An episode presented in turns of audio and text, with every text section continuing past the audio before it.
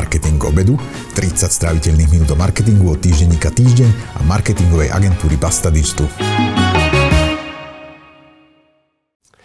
Michal Haman pôsobil na rôznych pozíciách v oblasti marketingu a médií. Svoju pracovnú kariéru začínal v McDonald's, kde pracoval 4 roky Pôsobil ako projektový manažer Slovensko Digital Marketingový manažer týždenníka Týždeň, sales reprezentatív v Refreshery, kde pracuje aj dnes a dva roky pomáhal s komunikáciou svojej priateľke a influencerke Patre Bene. S Michalom sa budeme rozprávať o tom, čo robia influenceri a influencerky preto, aby sa predali a aké je to žiť vedľa nich. Michal, vítaj v relácii Marketing obedu. Ďakujem za pozvanie. Eh, ja som na tvojom LinkedIne vyčítal, že si robil v Mekáči. Eh, naozaj, že od čistenia záchodov až po floor manažera. Čo robí floor manažer a čo ti to dalo eh, do, tvojich, do tvojej dnešnej kariéry? Tak na úvod možno, že keby som sa mal to dneska historicky spätne pozrieť, čo mi to dalo, ako tú najdôležitejšiu vec, tak tam som sa spoznal s Patrou. Takže to to je jedna ako, vec. V akom že... zmysle, že, tam, že ona tam prišla ako zákazníčka, alebo tam pracovala tiež? Pracovala tam tiež. E, to bolo ešte čas dávno predtým, než ona sa vôbec začala živiť nejakými uh, vecami na internete. Takže predtým, akože sme sa tam vôbec poznali. To hovorím teraz tak historicky, lebo vtedy asi som nikdy netušil, že z nej akože vyrastie človek, ktorý je známy na Instagrame, na YouTube. A, ale akože potom pracovne, keď sa na to pozrieme, tak um, presne ja to veľmi rád na ten LinkedIn dám, ja sa to nehambím, lebo podľa mňa každý z nás niekde začínal nejaký job a, a ten McDonald ti dá veci ako komunikáciu s cudzími zákazníkmi, ktoré tam dennodenne robíš, komunikáciu v týme, naučíš sa chodiť, a nauč sa nejaké tie pracovné návyky, chodíš tam na tie smeny, na čas musíš prísť a podobne, máš nejaké úlohy, čo musíš vykonať. Čiže podľa mňa je to, hm, neviem ešte ako stále dneska, či sa to tým ľuďom oplatí, tak ako vtedy v mojom čase, keď ja som bol ešte na strednej, potom na vysokej škole, ale pre mňa to bola veľmi dobrá škola do nejakého ďalšieho akékoľvek zamestnania. Mm-hmm. Nepovedal si, že čo robí ten floor manažer, tak čo to je presne, hey, aké hey, náplň práce? To už je potom, keď akože tam máš taký ten uh, systém, ako postupuješ od nejakej, nejakého zelenáča, ktorý vôbec začína robiť nejaké hamburgery, až, až potom trénuješ tých ľudí a floor manager je už prvá taká tá pozícia, to bolo, že dostaneš akože už tú modrú košelu a začínaš viesť tie celé smeny. To znamená, že máš nejaké prvé nočné smeny, začínajú vždycky a, a venuješ sa potom už viac takým aj administratívnejším vecam, nie len tomu tej dennodennej práci. Je to niečo ako vedúci prevádzky, alebo je to... Nie, to ešte nie. Tam, to ešte potom nie. ešte sú ďalšie stupne. Vedúci prevádzky je vyššie. Mm-hmm. Jasné. Uh, spomínal som v tom úvode, že s influencerkou uh, Patra Bene, že tvoríte pár. Uh, ju sleduje na Instagrame vyše 200 tisíc ľudí a v relácii Silná zostava, ktorá bola nedávno na RTVS, som videl, že ona sa tým reálne živí.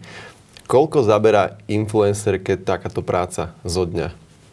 No keď to tak zoberieme, že dneska, hm, tak je to pre ňu niečo ako full-time job, že ona vlastne nemá nejaký iný job, ktorý by robila popri tom, čiže je to pre ňu niečo, čo robí uh, nechcem to nazvať, že non-stop, ale skôr tak, že full-time. Len nie je to taká klasická práca, do ktorej prídeš o 9. a o 5. odídeš. A je to skôr niečo, čo sa ťaha celým tým tvojim dňom, týždňom, proste stále. Hej, že niekedy si môžeš dovoliť jedno do obede nerobiť, potom robíš po obede, niekedy v noci to, čo by možno nejakí ľudia v klasických firmách nazvali nejakou marketingovou analýzou alebo prehľadom konkurencie alebo takéto niečo, čo možno normálne robíš v bežnom čase, tak ona to robí aj o 10. večer. Zapne Instagram, TikTok, YouTube a sleduje, čo sa deje, aké sú trendy, čo sa vyvíja. Takže ťažko sa to dá niekedy premietnúť do nejakých akože reálnych časov, že koľko niekedy, niektoré veci trvajú.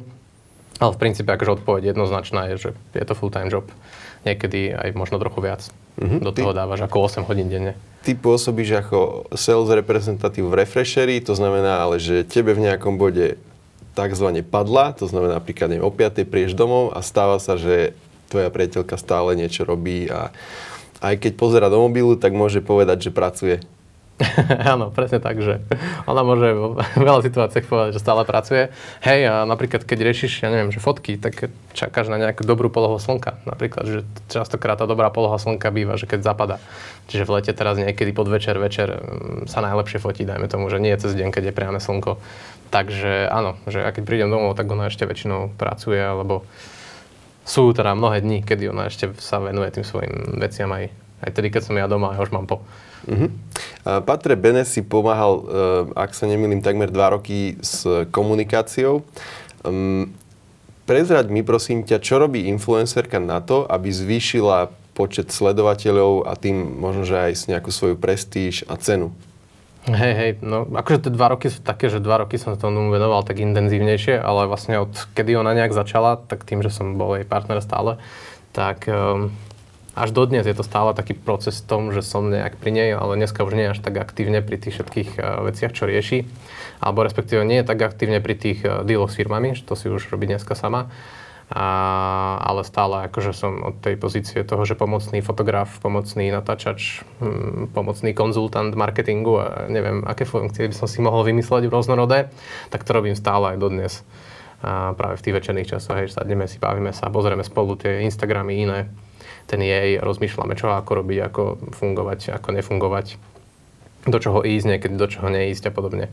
Čiže napriek tomu, že už dneska nie som v tej role tak aktívne, ako predtým, tak stále je to podľa mňa, že dennodenná aj moja taká, čo, nenazviem to, neviem, či sa to dá nazvať prácou alebo neprácou, takou, takým, takou nejakou aktivitou, že stále nejakým spôsobom pomáham s tými vecami.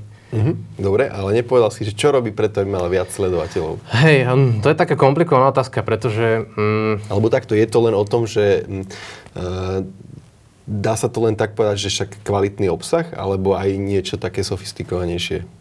Áno, akože nejaká jednoduchá otázka bola presne to, že tvoriť dobrý obsah pravidelne a, a nejakým spôsobom fungovať so svojím publikom, so svojou komunitou a to je presne aj tá odpoveď na tú otázku, že čo robiť, aby, akože, aby rástla ďalej, alebo, alebo tak, že ona na to nepozerá takto systematicky ako nejaké firmy, že teraz akože musí byť niekde nejaká krivka rastu nastavená, alebo nejaký hokejový graf, že teraz akože smerujeme a budem robiť všetky body len preto, aby som proste rástla stále že ona to takýmto spôsobom neberie. Ona proste v nejakom momente získala, alebo postupným, postupnou prácou získala nejakú tú komunitu tých ľudí, ktorí ju sledujú, s ktorou teda pracuje. A, a, a hej, presne, že veľmi dôležitý je ten kvalitný obsah, to, aký obsah robí, čo im vlastne hovorí. Častokrát je to založené pri týchto influencoroch aj celkovo, ale aj pri nej na tom, aký má ona životný štýl, čo ona sa v tom živote rozhodne venovať, čiže aj za tie roky sa to trochu vyvíja, kam sa ona posúva a čo, čo ju viac začína baviť. Uh-huh. Uh, sú tam aj také strategické rozhodnutia. Um, poviem príklad. Včera, keď som sa bavil o tomto uh, s mojimi kolegami, že akú časť marketingu k obedu idem nahrávať s tebou, tak mi povedala kolegyňa, že, že Patru Bene, že sleduje veľa, akože ona to nazvala, že deti. Hej, to znamená, že moja sestra, ktorá má, neviem, 14 rokov alebo 13 rokov, že ju sleduje. Uh, to znamená, že influencerka uh, a konkrétne Patra, keď si povie, že tak sledujú ma aj ľudia, ktorí sú pod 15 rokov, idem na TikTok, môže takéto nejaké rozhodovanie tam e, prísť, že rozhodnem sa ísť na TikTok najmä kvôli tomu, že moja cieľovka má toľko rokov, lebo to by som už považoval za taký krok, aby som zvýšil počet sledovateľov, že idem na nejakú novú sociálnu sieť. Áno, a, a to je to, že akože, ako bereme všetkých influencerov, aká je možno patra, hej, že mnohí influenceri to takto presne strategicky zvažujú, že áno, bol som na YouTube, teraz akože ten YouTube už ide tak poslabšie, veľa tých ľudí, aj tých mladších, ako ty hovoríš, odišlo z toho YouTube na TikTok, tak idem teda aj ja radšej robiť na TikTok videá. A, ale Patra takýmto spôsobom strategicky neuvažuje, čiže to je preto aj tá odpoveď na to, že asi nie, neuvažuje na to takto, že a teraz akože začal strašne byť trendový TikTok, tak idem tam a budem akože bušiť videjka. Že nie, jej proste najviac vyhovuje teraz ten Instagram, od toho YouTube už teraz tak upustila, preto tvorí najviac tam. Tam ale už samozrejme mm, zase nie je to také, že by nikdy nezvažovala, čo aký obsah urobiť a neurobiť.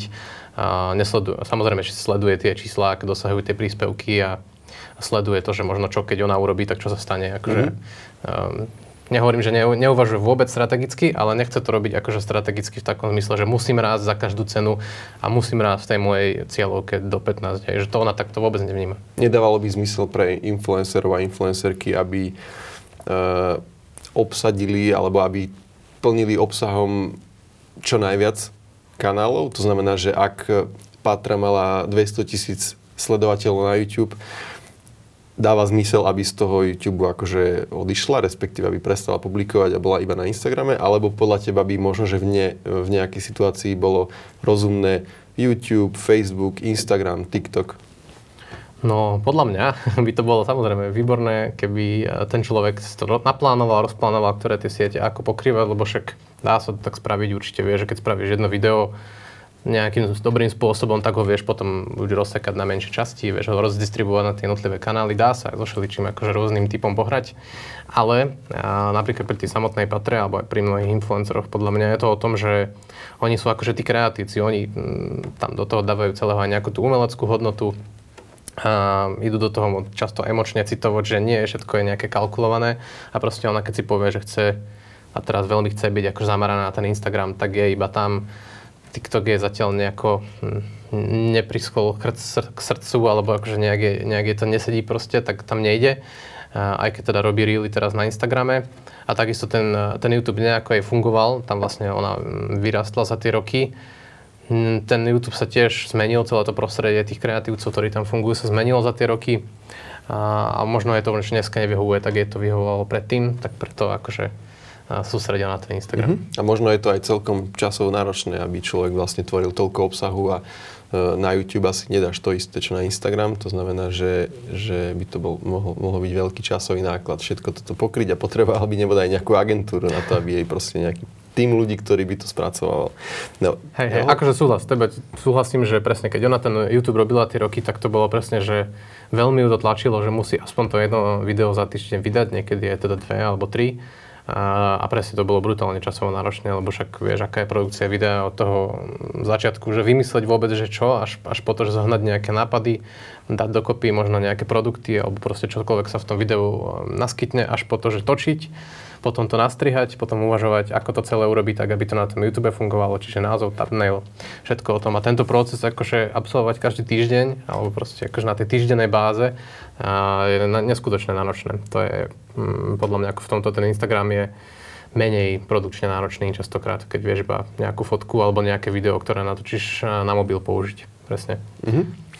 Ako seriózne pristupuje influencerka k plánovaniu obsahu a teraz myslím najmä z toho pohľadu, že či používa pritom nejaké tabulky alebo túly, napríklad e, na plánovanie obsahu niektoré agentúry používajú Contentino.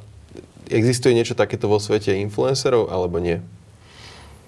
No, tak opäť, akože každý influencer to môže mať rôzne, určite niektorí používajú aj takéto nástroje. Patra nepoužíva akože takto konkrétnu nejakú apku, ani nemá nejaký kalendár akože príspevkov, čo by si ručne vypisovala. Je strašne dôležité pre ňu na tom Instagrame, aby keď si otvoril ten jej feed, aby to celé dobre vyzeralo, keď to otvoríš, čiže veľmi, si zá, veľmi je záleží na tom plánovaní na pozícii tých jednotlivých fotiek. Čiže keď pridáva, tak ona má akože vopred nastavené, ako to celé bude vyzerať, aby to vždy bolo pekné, keď na to prídeš. A keď sa pridá nová fotka, že tam sa to posúva, tak vždy to musí byť eh, na konci dňa dobré. A samozrejme, keď do toho vstupujú nejaké spolupráce, tie majú potom nejaké timingy, čiže a vieš, tento týždeň musím dať spoluprácu s tým, tento týždeň s tým, niekedy sa to nakopí, tak je toho viac.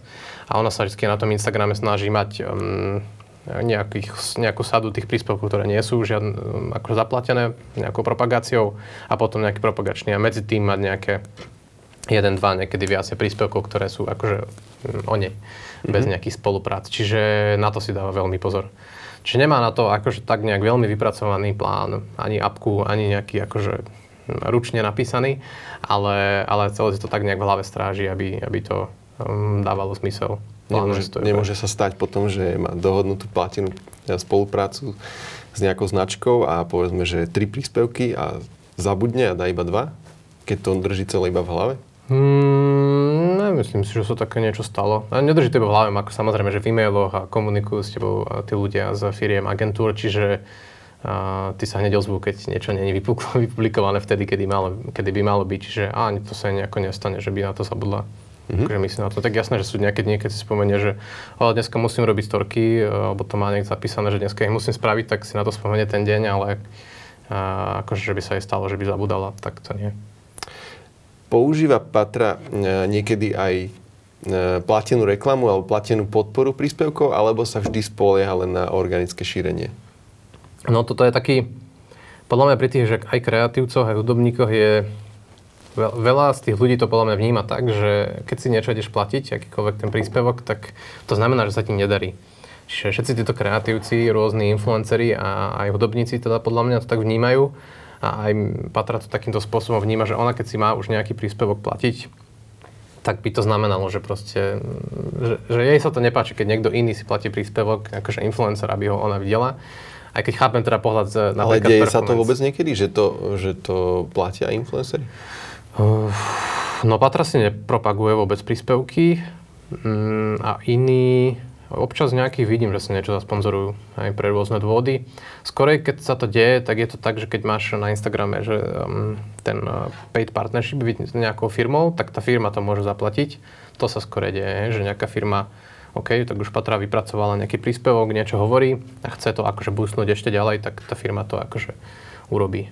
Mm-hmm. Ale nie, že by Patra teraz, že o, a tento príspevok nejde, tak do neho nalajem 100 eur, alebo tak. Takže to je nejaká vec aj hrdosti, že nebudem to platiť, lebo... Áno, lebo vlastne tí influenceri e, si podľa mňa nejak mm, dávajú záležať na tej organickosti toho, že oni akože čo predávajú, ten marketingový priestor, tak je podľa mňa, že organicky.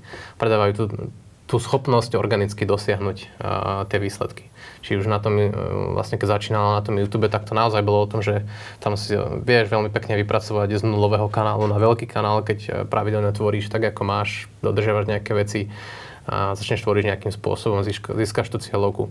A tak, a tak potom postupne aj na Instagrame takisto aj keď teda tie algoritmy čím ďalej e, ničia, hej, lebo však e, keď ten Instagram sa viac približuje tomu Facebooku ako takému, tak samozrejme, že to postupne zvádza k tomu, že OK, sa to ukazuje, e, keď vydá nejaký príspevok čoraz menšiemu publiku a ideálne samozrejme firmy alebo nejaké väčšie spoločnosti si to platia, aby sa to akože potom zobrazovalo viacej. Takže uvidíme do budúcna, no, ale teraz je prax taká, hej, že že ako si to povedal, je to taká hrdosť, že nechceš, nechceš si platiť tie príspevky. Ty chceš dosiahnuť to, ako ten kreatívec, že, že ty vieš, ako to celé funguje, ako funguje ten Instagram a vieš, čo máš dať, aby to oslovilo tú tvoju komunitu. Rozumiem na druhej strane, e, keď tie algoritmy fungujú tak, že proste v záplave príspevkov neviem, na, e, na Facebooku, ktoré ľudia vidia napríklad, e, aby si sa vôbec dostal pred ich oči, tak my to často klientom hovoríme, že proste musíš to zaplatiť, lebo inak to nejde, uvidí to len zlomok tvojho vlastného publika tak možno, že by to dávalo zmysel. E, ja som sa chcel spýtať už pred dvoma otázkami jednu vec, že či e, má Patra nejaký cieľ, taký, že proste do konca roka chcem mať 300 tisíc a teraz e, sledujem priebežne, či sa to naplňa, alebo to je v jej prípade úplne, že jej to je jedno a hmm. sleduje len, že ako sa to vyvíja. Je to také, že nemá taký cieľ, sleduje, ako sa to vyvíja, není je to akože vôbec jedno, hej, že ako vždy lepšie, keď ti to nejakým spôsobom rastie. Dať si takýto cieľ je pre tých kreatívcov opäť je to to, že niečo by si musel aj platiť, niečo by si musel veľmi strategicky robiť, aby si akože dosahoval tie čísla, čo niekedy v konečnom dôsledku by sa potom nemuselo páčiť tým používateľom, lebo by si musel robiť také kroky, ktoré nie sú úplne že prívetivé voči tomu publiku tvojmu a možno aj to je to, že taký ten kruh, že zase to publikum ťa sleduje, lebo si nejaký človek, nejakým spôsobom funguješ, nejaké veci nebudeš robiť tak, takýmto spôsobom. Takže, uh, ale odbieham k tej otázke, že není takýto plán, že chcem mať do konca roka 300 tisíc. Uh, proste funguje tak, ako funguje, že keď tí ľudia ju budú chcieť sledovať a sledujú ju, uh, tak je to bude postupne rásť nejakým spôsobom, aj že keď téma, ktoré sa teraz venuje, napríklad izbové rastliny, sú teraz taká obľúbená téma, bude zaujímať nejakú väčšiu skupinu ľudí, tak ne nejaký prídu, nejaký možno odbudnú, možno z tej mladšej cieľovky, ako si hovoril, a to vníma tvoja kolegyňa a bude sa to postupne aj sa to mení, akože je tá cieľovka ale nevníma teraz tak strategicky, že tak teraz budem akože robiť naozaj iba content pre tých starých, starších ľudí a, a, tak. Skoro to bere tak viac presne, že je v tom taká tá podľa mňa umeleckosť toho človeka, že berem to tak, ako to cítim a tak to chcem robiť. A keď je to raz prestane fungovať takýmto štýlom, tak eh, ako nemá problém sa zamestnať niekde inde. Jasné. Čo urobí influencerka, keď zistí, že produkt, ktorý promuje v nejakej platenej spolupráci, nie je dosť dobrý? Keď to zistí, povedzme, že počas toho, ako používa, alebo potom? No, ako všeobecné influencerky asi to berú rôznorodými spôsobmi, aspoň však to, čo vidíme eh, niekedy tie výsledky. Ale ako to bere Patra, tak je to vec podľa mňa nejakého prístupu toho aj, že s kým vôbec chceš robiť a, a s kým nechceš robiť. To si podľa mňa tiež nejakým spôsobom by si mal každý zadefinovať, aj keď nejakým spôsobom narastie tak samozrejme chodia tie ponuky od rôznych firiem a ty sám, alebo ty sám asi musíš povedať, že s kým ja chcem robiť a nechcem robiť.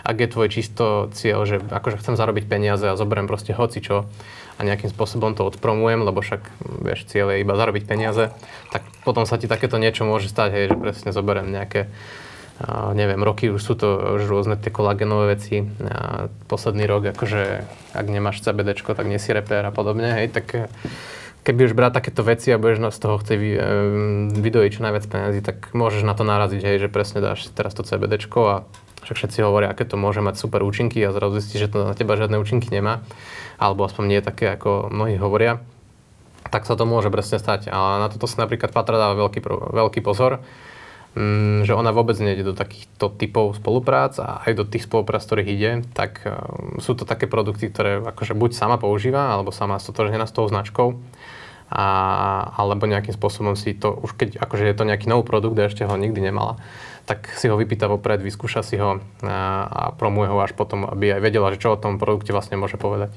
Lebo dajme tomu, že dostala nejaký krém od nejakej kozmetickej firmy a povedala, že tento je najlepší, dá sa na tvár a za dva dní bude celá červená vyhadzaná, hej, tak eh, to by asi a sa spreneverila všetkým svojim sledovateľom aj sama, sama sebe.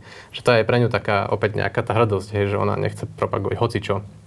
Ona už aj tým, ako to robí dlhé roky mm, a akým spôsobom už má vybudované tie vzťahy s tými firmami, tak ona sa zameriava len na spolupráce s takými firmami, ktoré sú jej blízke značky, ktoré akože mm, pozná, ktoré sú rozznateľné a, a tie, ktoré akože majú aj tie potom produkty, ktoré každý nejakým spôsobom pozná. Jasné. Uh, ja som našim sledovateľom, divákom alebo poslucháčom slúbil, že sa ťa budem pýtať aj to, ako je žiť vedľa influencerky. A zaujímavé teda, že aké to je. Povedzme, že idete na večeru automaticky očakávaš, že si bude fotiť jedlo, ktoré si objednáte, alebo to všetko vybaví ešte, keď si ty v práci a ona pracuje?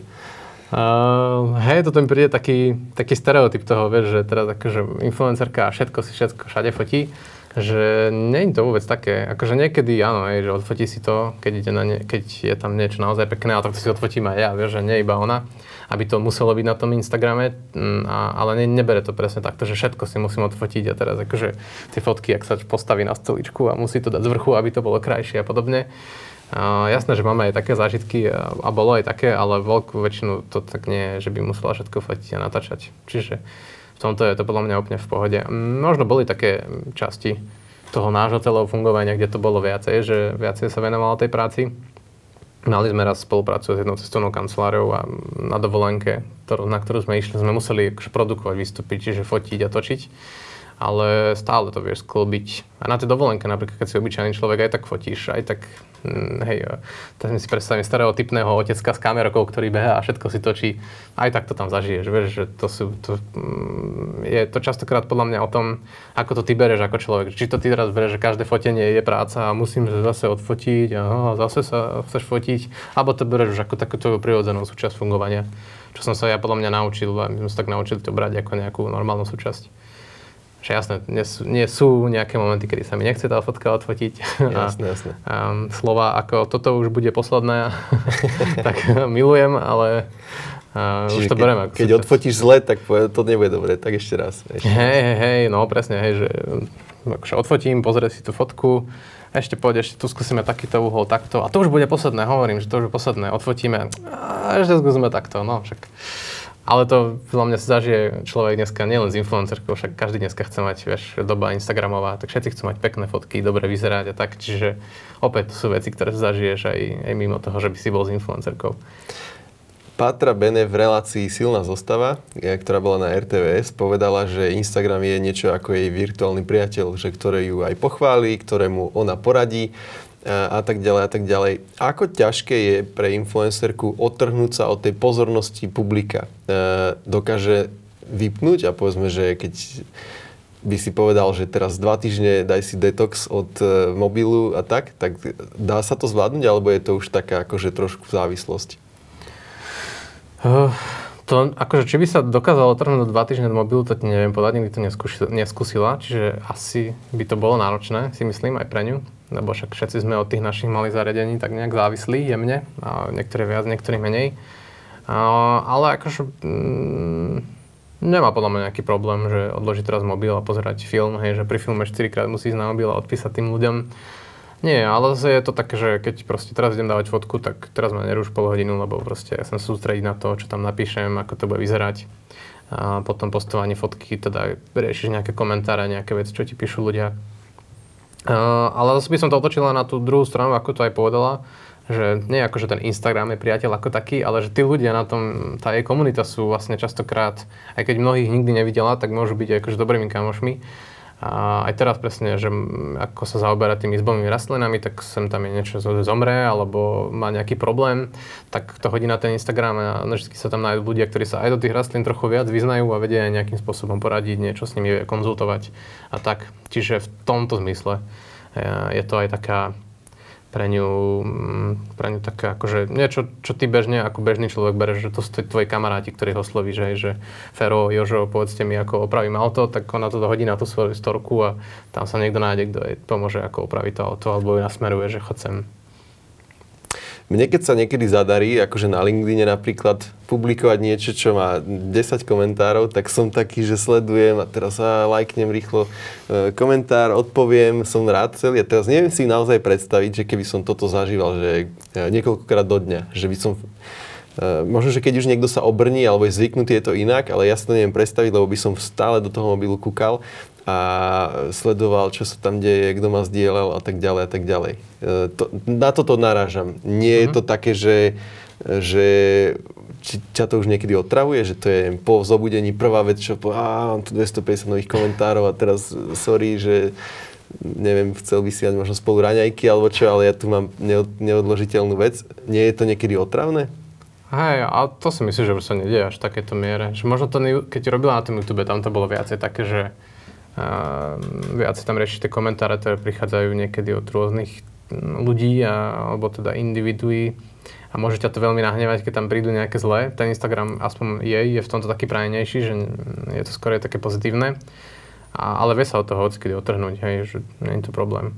A na tom YouTube sa vie, že častokrát odporúčalo aj to, aby si akože na tie komentáre odpovedal, lajkoval to. Tak to akože nie vždy ona robila, lebo presne, že nechcela tomu venovať každý, každú minútu svojho života. Nedá sa to proste stále. Možno to je iné, keď si na to zvyknutý, vieš, že keď to zažívaš stále, nie je to pre teba také terno, ako možno pre mňa. Hej, a hlavne to treba tak vždy vnímať, lebo ľudia vnímajú len to, že teraz, hej, že Patra má teraz 200 tisíc na nejaké sociálne sieti a niečo tam robí, ale ono to bol akože dlhý organický rast proste rokov. Hm, koľko to už je 5-6 rokov, akože koľko ona tvorila na ten YouTube, že ono to postupne nástlo, čiže to bol aj taký postupný vývoj toho, že najskôr neboli žiadne komentáre, potom nejaké, potom čoraz viac a podobne. A Čiže potom to hej presne, že inak bereš. Vieš. Ty sa, ešte keď máš tých komentárov málo, však aj ja keď niečo dám niekde a tam sa ozvú nejakí ľudia, tak si z toho happy, hej, že sa tešíš, že to nejakých ľudí zaujíma. A potom keď už to príde, že nejaká masa sa zaujíma, tak musíš viac selektovať možno. Hej, neodpis, neodpisuješ na všetko, na všetky komentáre a tak to aj v tých správach si vieš potom na Instagrame nastaviť, že kto ti môže písať, nemôže, lebo tam nechceš, aby ti písal úplne zase každý. Niektoré povolania sú také, že ich v nejakom bode svojho života proste zavesíš na klinec. Hej. Povedzme, že si hokejista, no a už si máš 40 rokov, tak už stačilo a už robíš niečo iné. E, môžeš začať napríklad podnikať. E, to isté pri iných povolaniach. Hej. Marketer v nejakom bode možno príde do dôchodku a už bude svoju záhradku riešiť a tak. E, ako to je s influencermi a s influencerkami podľa teba? Dá sa tomuto niekedy uniknúť, alebo si povedať, že kašlem na to a nechám tam tých 200 tisíc ľudí, nech si sledujú niekoho iného? Hmm. Alebo si nad tým nikdy nerozmýšľal, že to je vlastne na celý život? Podľa mňa mnohí z nich nad tým nikdy tak nerozmýšľajú. Je to akože jasné, že nejakí influenceri tu boli aj, aj predtým, rôzni herci známi a podobne. Pre nich to evidentne bolo a je dodnes na celý život, však vidíme, že stále sú proste v telke a tak. Nevieme historicky nejako povedať, aké to je s tými ľuďmi, ktorí sú takíto, že internetovo známi ľudia, lebo to je tu tak nové, že to boli mladí ľudia, ktorí ako tam začali nejako fungovať, teraz majú medzi 20-30, okrem nejakých tých starších, ktorí sa tomu venujú dlhšie, ale to sú skôr nejakí hudobníci a podobne. A, takže nevieme, že ako bude vyzerať ten, ten proces neskôr, že či akože, keď teraz si povieš na to kašlem, vypne to, tak akože zo dňa na deň e, môže to spraviť, alebo že aj tak budú ľudia niekde vonku stretávať a pýtať sa aj Patra, kedy bude ďalšie video, kedy bude ďalšia fotka alebo niečo. To práve, že hej, že nevieme to povedať. Až tak sa nad tým uh, úplne nezamýšľame. Alebo nie, že nezamýšľame sa na tom v takejto otázke. Bavíme sa o tom niekedy presne takým skorej spôsobom, že však uh, tá sláva tých ľudí je nejaká taká pominuteľná, hej, že chvíľku akože si trendy, potom prídu zase nejaká nová, mladšia vrstva tých ľudí, ktorí sú známi na internete A, a nie je to také ako tí, tí herci, ktorí celý svoj život sú známi, lebo stále ich vidíš každý, každú sezónu v nejakom novom filme, v nejakom novom prevedení. Tí influenceri na tom internete môžu byť takí, že proste nejaké obdobie fungujú a sú proste brutálne známi a potom môže sa stať, že úplne upadnú do zabudnutia alebo že ich nebudeš nejako vnímať. Takže tie cesty sú rôzne, no a to uvidíme akože v budúcnosti.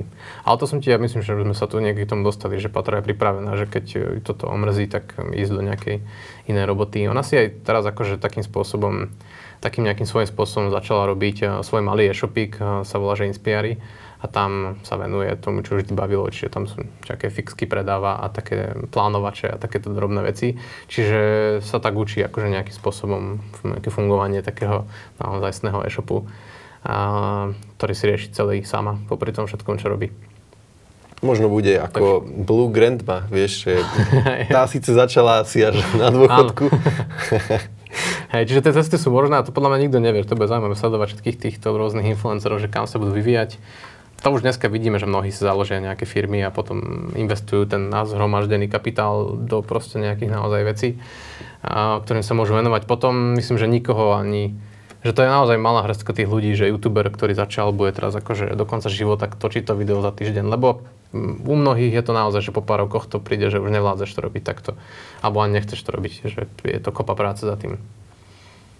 Ty si nikdy nechcel byť influencer? Keď to vidíš takto zblízka, alebo skôr to je také, že ach, nikdy v živote by som ty nevedel predstaviť? No, robili sme si takú srandu, lebo na tom slovenskom internetovom priestore to bolo skoro, že známi chlapci mali priateľky a tie sa stali tiež známe.